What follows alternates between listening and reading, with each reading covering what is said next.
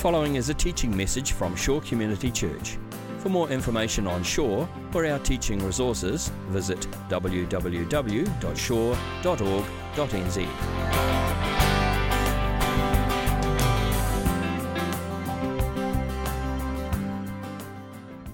So, this morning we're in Exodus chapter 19, and I've uh, titled it Date of Birth. And it kind of got me thinking about dates of birth, uh, specifically of some of my children. I see Eleanor here this morning, who is the midwife for my oldest child. And then, of course, Nate, who was on guitar. I remember in Christchurch when he was down there with us, and he came along to our house to pick up our oldest child when Molly was about to go into labor and found her in labor, and uh, I was there too, so it's okay. But just found her in the midst of giving birth to our second child on the kitchen floor. So that was nice and awkward for him. But, um, but this is a story today of a different type of birth, a very important moment in the nation of Israel's history. Uh, as Reuben said, this is a very pivotal moment in Exodus chapter 19. In fact, if you saw the summary video that he showed a couple of weeks ago, uh, that kind of summarized the book of Exodus. Had the first 18 chapters and then the second half of the book, but in the middle was this chapter, chapter 19. This becomes the moment that is pivotal and important, not just for the Exodus story, but for the entire nation of Israel, for the people of God, for the Bible itself. See, this is the day, a couple of months after leaving the oppressive grasp of the Egyptian empire, the people of God arrive at the mountain of God, Mount Sinai, and they are born into their own nation. They have their date of birth. It's by no means the beginning of the story, of course. I mean, after all, we're halfway through the second book of the Bible already. But it's the moment that everything comes together for the nation of Israel. And if I can take the analogy of childbirth way too far, I'd like to take you on a bit of a journey here. See, it all starts, I believe, back in Genesis chapter 12. God gives this promise to Abram, who would become Abraham. He says, I will make you into a great nation. I will bless you. I will make your name great, and you will be a blessing. See, this right here is the moment of conception for the nation of Israel. This is where it begins. And then what follows is a 400 year pregnancy period. And I know some pregnant people, possibly here in this room right now, might feel like they've been pregnant for 400 years too. But this is a 400 year pregnancy as the nation fetus develops and grows. It becomes bigger, it becomes more numerous until a point in Egypt where there's millions of people. Certainly big enough to become its own nation, but not quite there yet. They have no identity, they have no land, they have no nationhood. They're simply slaves. And then the big moment comes. God's midwife of choice, a Midian farmer and a former Egyptian prince named Moses calls him in the burning bush and sends him down into Egypt to bring his baby to him, to help deliver his baby. And so begins a painful and exciting process that ends right here in chapter 19 with the birth of a brand new, fully legitimate nation, ready to take its place not just among the other nations, but at the head, the crown jewel of all of God's creation. So let's have a look at the passage, shall we? Starting in verse 1. On the first day of the third month after the Israelites left Egypt, on that very day, they came to the desert of Sinai. After they set out from Rephidim, they entered the desert of Sinai, and Israel camped there in the desert in front of the mountain. It's in the desert, by the way. I don't know if you caught that or not. Then Moses went up to God and the Lord called to him from the mountain and said, This is what you are to say to, to the descendants of Jacob, and what you are to tell the people of Israel. Verse 4 You yourselves have seen what I did to Egypt, and how I carried you on eagle's wings and brought you to myself. Now, if you fully obey me and keep my covenant, then out of all of the nations you will be my treasured possession. Although the whole earth is mine, you will be for me a kingdom of priests and a holy nation. These are the words you are to speak to the Israelites. So Moses went back and summoned the elders of the people and set before them all of the words the Lord had commanded him to speak. The people all responded together, We will do everything the Lord has said. So Moses brought their answer back to the Lord. Now, what really strikes me about this passage, especially when you compare it to the rest of the book of Exodus and, and some of the other early books in the Old Testament, is how much stuff he just packs into eight small verses. You know, I mean, there is just so much here, so much significance, so much to, to unpack and deal with. I, I mean, where do you even begin in a passage like this? There's so much going on, it's so important to the history. And we're really only going to scratch the surface this morning. I recommend diving in and, and, and reading some commentaries or reading some more material on this passage because there's a lot of great stuff here. But where I want to begin is the beginning of this passage, obviously, which is also coincidentally and fittingly the end. This is the end of the story of Exodus. Now, I know we're only halfway through the book and there are many messages left to go. We're not done with the series quite yet. But this is the end of the story of the Exodus, the time where they came out of Egypt, the rescue of God's people. Let's rewind to uh, chapter 3 again, uh, where God is calling Moses and he tells him to pack his bags and go on a big adventure. And he says these words to him.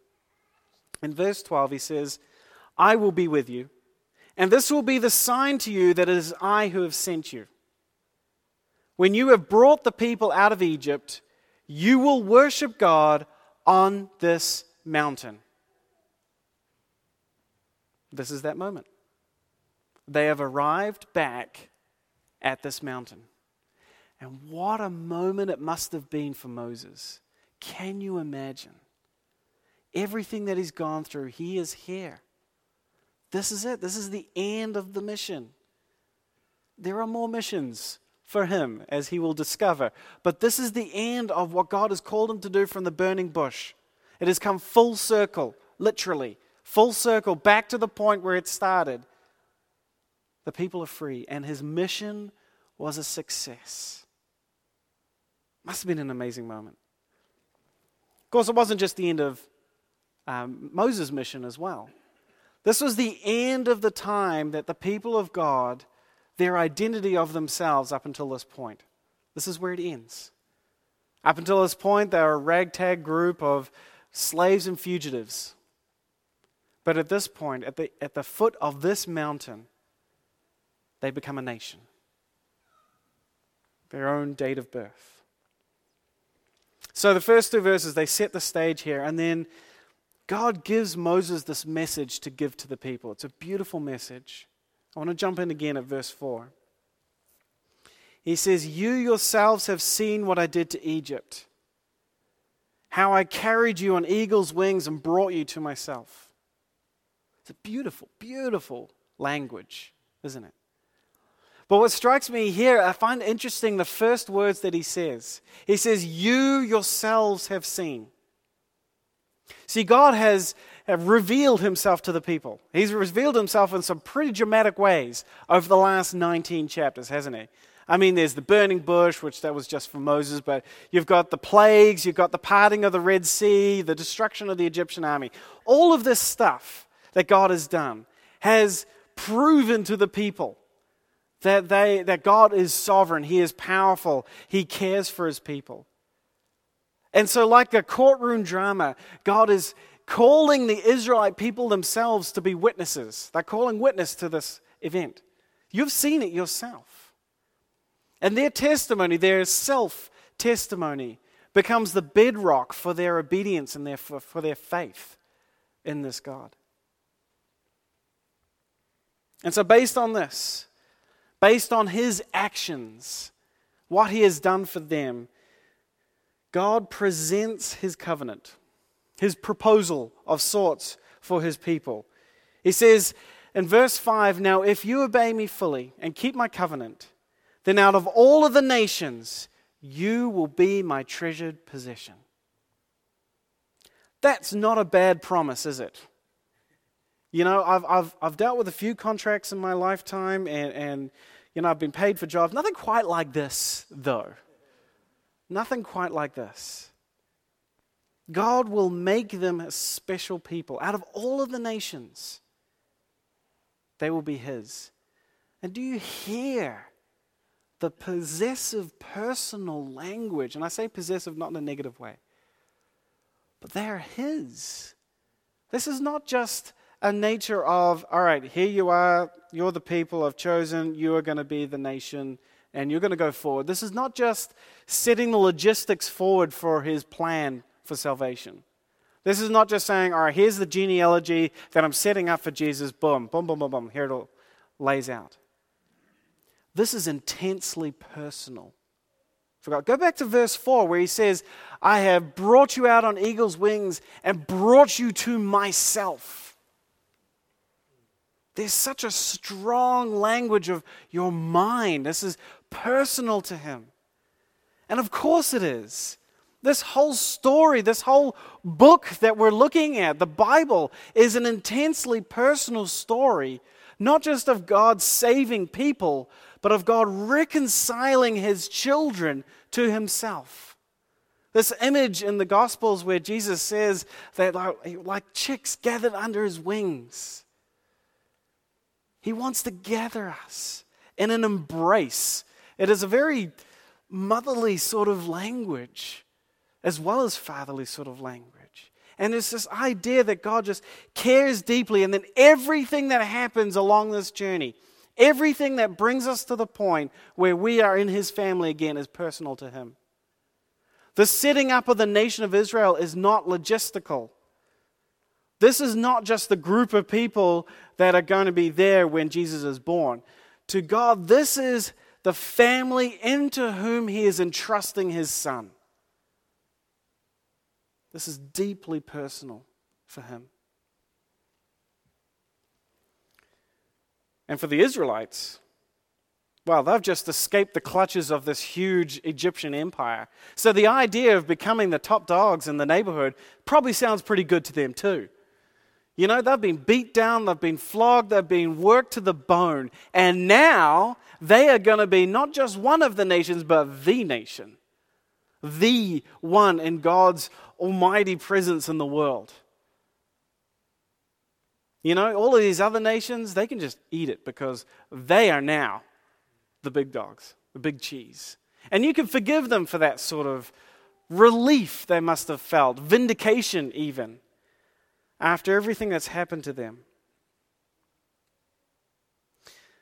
And so, with all of this emotion floating around and, and just an intense sort of emotive feeling that goes along with this promise, we kind of sometimes forget the most important word in this sentence. In fact, the smallest word in this verse. If. If. If you obey me fully. If you keep my covenants. If you keep the commandments that he's going to lay out to them over the course of the rest of the book of Exodus. If you do this. See, this is a contract language, isn't it? If you do this, if you obey me, I will give you all of this. If you do not obey me, all bets are off. No nationhood, no treasured possession, no special standing amongst all of the nations. That's it, nothing. And I mention this because it takes less than 15 chapters for the Israelites to break the covenant, to break the contract, and build and do one of the worst things that God laid out worshiping another God. And a very, very brief survey through the Old Testament shows that they are constantly rebelling against God, constantly breaking the contract, constantly going against Him. They worship other gods. They find protection in other nations instead of God. They forget all of his uh, special days of, of remembrance. They basically become, generally behave like a pack of insubordinate and ungrateful, spoiled brats. Or, in other words, teenagers. yeah, I was a teenager, so that's how I know. So it's not at all surprising then that we go through the Old Testament, we find again and again and again, God comes down to his people and he punishes them. Plagues. He gives them plagues. He, he kills off certain portions of the people. He lets other armies come in and raid them and ransack them. He even lets the Babylons, Babylonians crush the whole nation and take them off into exile. You would expect that, wouldn't you? Because that's what he said he would do. Except that's not what he said he would do, is it? See, that's the surprising part. The surprising part about this contract is even though he laid it out very carefully, he never enacts the if. He never enacts the if. He said, if they do not obey me fully, that's it. That was the agreement. All bets are off. No nationhood, no nothing. And yet God never completely abandons his people. He never abandons them. He never fully punishes them the way that he should or could based on this contract. He always keeps their nationhood alive. He always keeps the promise of blessing alive.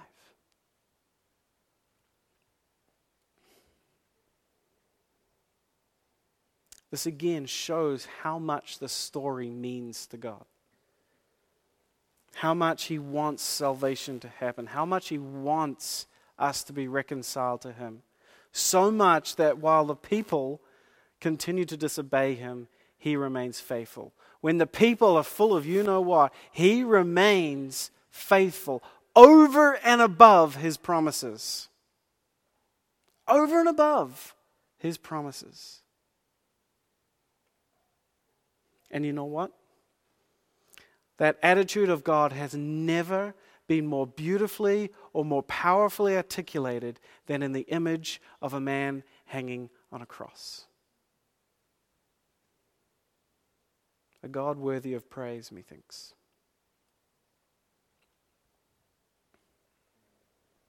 Of course, God's not finished in verse 5. There's more to the covenant here.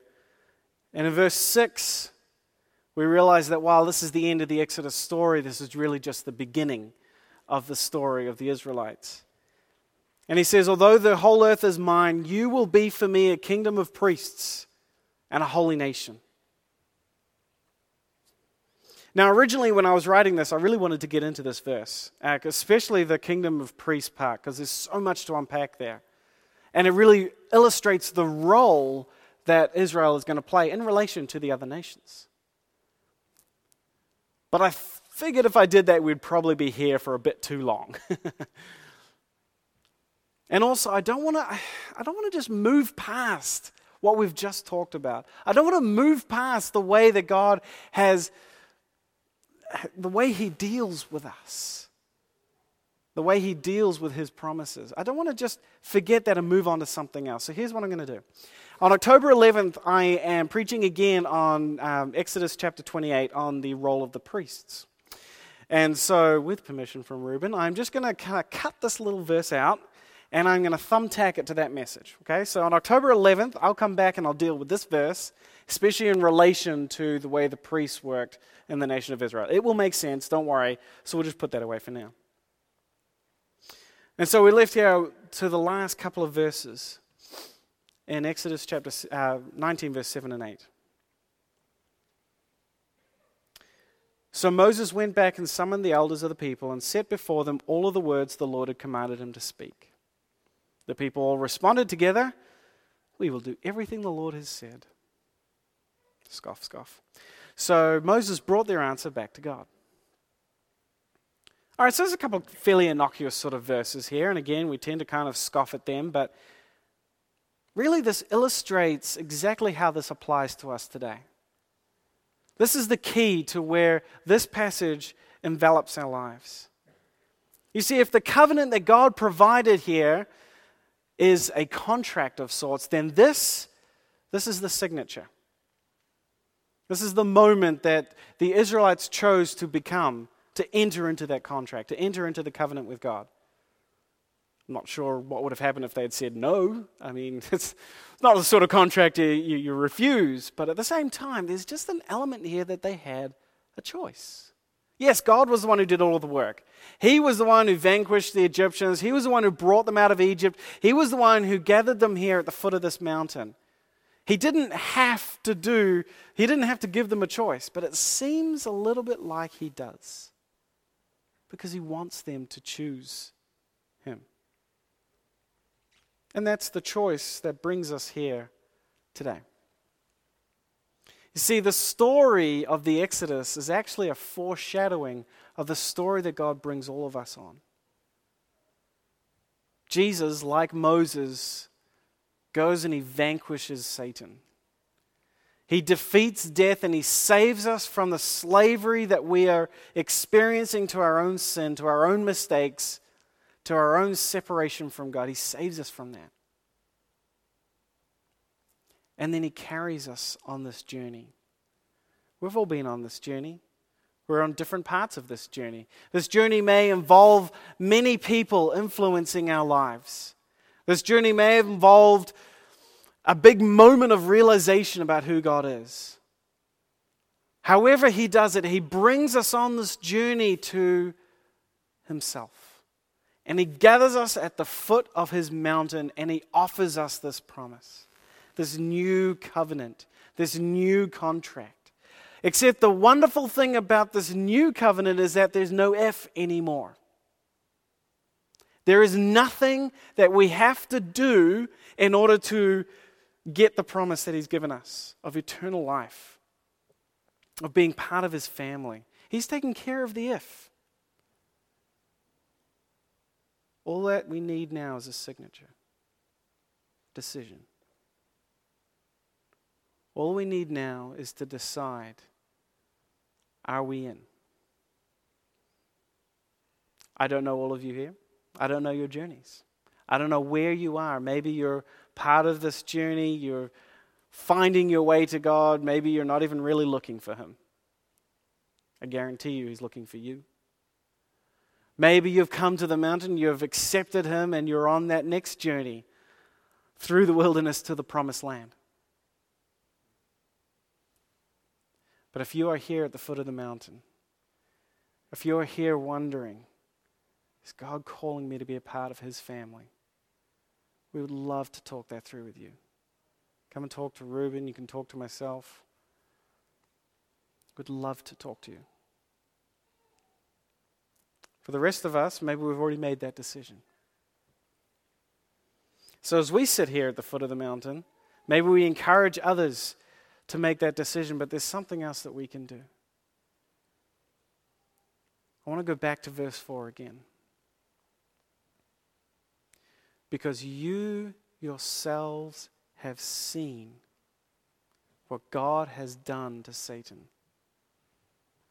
How he brought you up out of your misery, out of your darkness, out of your separation from God. He brought you up out like an eagle's wings. And he brought you to himself. He's given you hope. He's given you purpose, an identity, a date of birth. What else can we do but praise a God like that? What else can we do but worship Him? Band's going to come up. In fact, band, you can come up now. We're going to sing one or two more songs, depending on how woefully over time I've gone. And as we sing those songs, I just I want us to contemplate our date of birth. The moment God rescued us from our sin, from our slavery. I know there's a lot going on in our lives. I don't want to belittle anything that you are going through, but maybe today, maybe that just gets put aside, just for a little while maybe we let the story of what God has done overshadow everything else. Maybe this is not a time to dwell on the dark things in our lives, but maybe this is a time to look up and see the light that God is shining on us. To look up the mountainside, to see the peak where God's presence is, and how He has invited us to join Him. He has saved us. He has brought us out on eagle's wings. He has brought us to Himself. And despite anything else that's going on, He's rescued us. And we are safe in His hands. Absolutely safe in His hands. So together we say, Hosanna. Glory to the God who saved us. Glory to the God who rescued us from sin. Hosanna to the one who hung on the cross and bled and died so that we might live. Praise be to that God. This has been a teaching message from Shore Community Church. For more of our teaching resources, or to donate to our teaching resource ministry, or for more information on Shore Community Church, visit www.shore.org.nz. Alternatively, you can email office at shore.org.nz or phone 09 415 0455. Thank you for listening.